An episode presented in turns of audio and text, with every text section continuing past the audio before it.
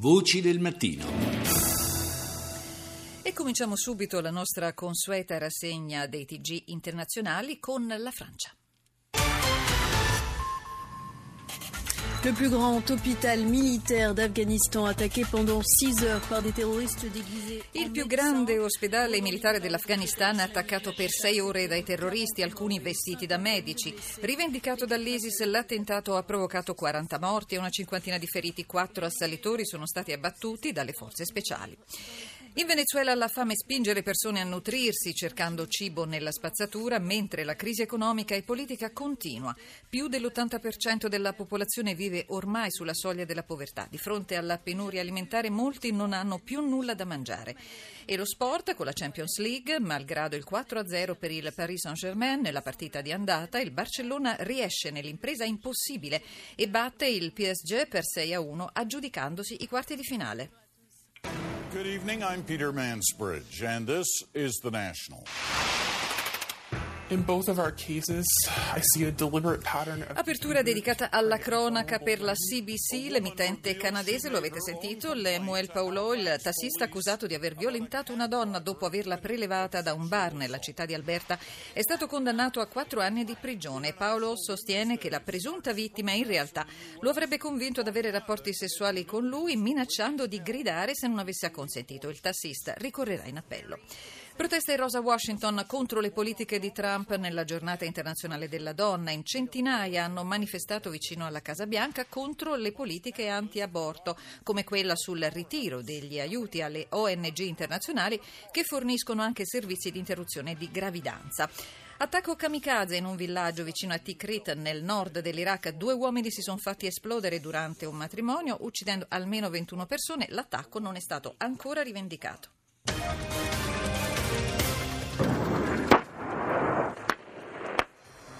القوات العراقية تحرر حيي المنصور والشهداء الثانية في الساحل الأيمن للموصل Anche la TV libanese, in apertura parliamo di Al-Mayadin, racconta le operazioni militari in Iraq. Le forze governative liberano due nuovi quartieri a nord di Mosul. Il premier iracheno Al-Ebadi dichiara che colpirà il terrorismo anche nei paesi limitrofi che minacciano la sicurezza dell'Iraq. L'esercito siriano libera l'impianto idrico di Aleppo e raggiunge le sponde occidentali dell'Eufrate per la prima volta da cinque anni. Le truppe algerine scongiurano gli attacchi terroristici nel centro del paese e recuperano, grazie a delle perquisizioni, materiali chimici per la produzione di esplosivo. Nuove nomine negli apparati di sicurezza in Libano e blitz militari in diverse zone colpiscono cellule che forniscono sostegno finanziario a Daesh. نشرة أخبار التاسعة من قناة الجزيرة في قطر والبداية بالعناوين.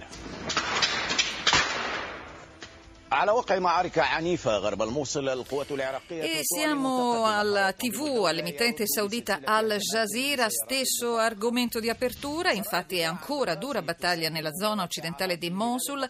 Le forze irachene hanno confermato che la loro avanzata procede mentre l'operazione dello Stato islamico risponde con una serie di attacchi con autobombe. Le brigate di difesa di Benghazi riconsegnano le proprie posizioni della mezzaluna petrolifera e la Camera dei rappresentanti chiede elezioni del prossimo anno. Infine l'ISIS colpisce il centro di Kabul causando decine di morti in un attacco contro un ospedale vicino all'ambasciata degli Stati Uniti. I'm Cara Giannoni with BBC World News. Gli Stati Uniti hanno ammonito la Corea del Nord a non continuare i test missilistici dopo il lancio degli ultimi quattro avvenuto la scorsa settimana. L'ambasciatrice americana alle Nazioni Unite Nikki Haley ha dichiarato che il leader nordcoreano non è razionale. Sostenuta dai rappresentanti del Giappone e della Corea del Sud, la Haley ha assicurato che tutte le opzioni in risposta al regime di Pyongyang sono ormai sul tavolo. In Guatemala un incendio ha ucciso 21 ragazze nella casa di accoglienza di San José Pinula, 24 le persone ferite, tra cui molti bambini. Scusate, il governo guatemalteco ha decretato tre giorni di lutto nazionale. Sono ancora ignote le cause dell'esplosione che ha scatenato il fuoco. In passato c'erano state denunce per abusi e maltrattamenti. Infine, l'FBI e la CIA hanno avviato un'inchiesta sulla diffusione dei documenti che attesterebbero le attività di hackeraggio delle agenzie americane di intelligence ai danni di migliaia di persone. I dati, lo ricorderete, sono stati diffusi da Wikileaks. Die rechtskonservative Regierung Polens warnt die EU-Staaten vor E einer questa è l'emittente svizzera SRF. Il governo ultraconservatore polacco mette in guardia l'Unione Europea da una rielezione di Donald Tusk alla presidenza del Consiglio dell'Unione Europea. Secondo Jaroslav Kaczynski, il leader del partito populista Diritto e Giustizia, Tusk starebbe violando le regole fondamentali dell'Unione Europea, tra cui quella della neutralità, in riferimento ai problemi interni dei Paesi membri.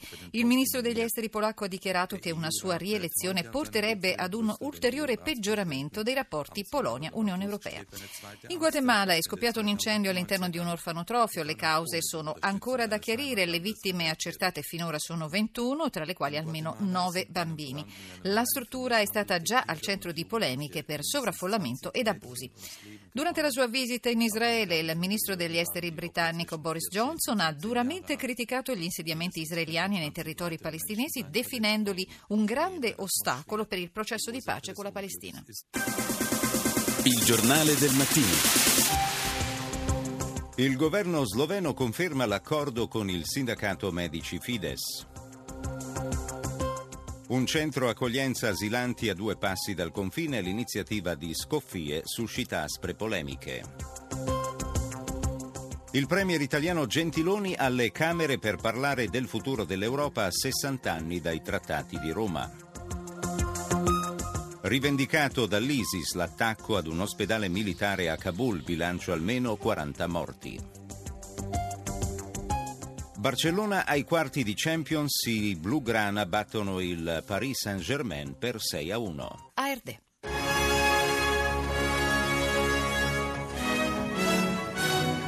Guten Morgen, meine Damen und Herren. Willkommen zur Tagesschau. EU-Gipfel in Brüssel beginnt. Es droht Streit über die Wiederwahl Inizia oggi a Bruxelles il vertice dell'Unione Europea, anche sull'emittente tedesca, le polemiche sulla possibile rielezione di Donald Tusk per la carica di Presidente del Consiglio europeo. Il governo polacco ha annunciato che non appoggerà un secondo mandato del connazionale, la cui conferma però è quasi sicura. Il ministro degli esteri tedesco Sigmar Gabriel è in Russia, in mattinata incontrerà il suo omologo russo Sergei Lavrov. In agenda anche un possibile vertice con Putin al centro degli incontri, il conflitto in Ucraina. Almeno 20 morti in un incendio scoppiato in un orfanotrofio, in Guatemala, molti anche gli ustionati. Le cause sono ancora da chiarire, la maggior parte delle vittime è di età compresa tra i 14 e i 17 anni. La struttura era al centro di numerose polemiche per sovraffollamento e maltrattamenti denunciati da numerosi bambini.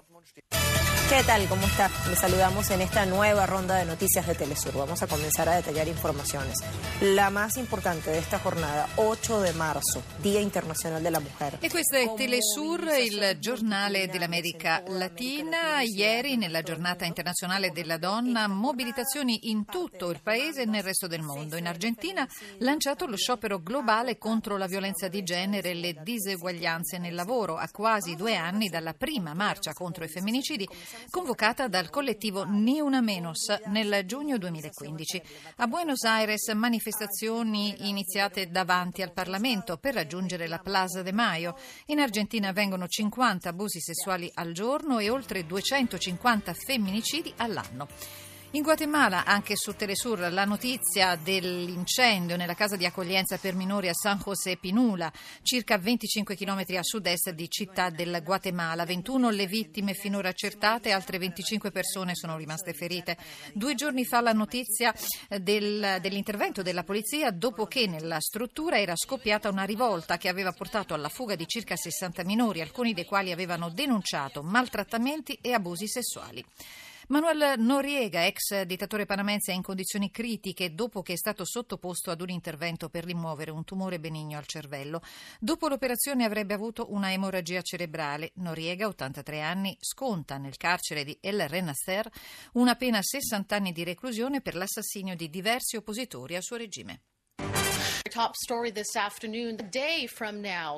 Domani la Corte Costituzionale sudcoreana, questa è l'apertura per Arirang, comunicherà la sua decisione di avallare o meno la mozione di sfiducia nei confronti della Presidente Park Geun-hye, sollevato per lo scandalo di corruzione che l'ha vista coinvolta e che sta destabilizzando l'intero Paese. Manifestanti sono già radunati davanti alla sede della Corte. Se la mozione verrà votata, la Park sarà la prima Presidente sudcoreana ad essere messa sotto accusa. Intanto il primo ministro ha convocato un vertice straordinario dell'esecutivo per questa mattina proprio allo scopo di definire contromisure in caso di impeachment della PARC. E infine l'industria del turismo sudcoreano sta subendo le rappresaglie cinesi per il dislocamento del TAD, il sistema di difesa americano missilistico, il cui posizionamento è iniziato pochi giorni fa. Il governo cinese, lo ricorderete, lunedì scorso ha vietato alle agenzie di turismo nazionale la vendita di pacchetti viaggio per la Corea del Sud.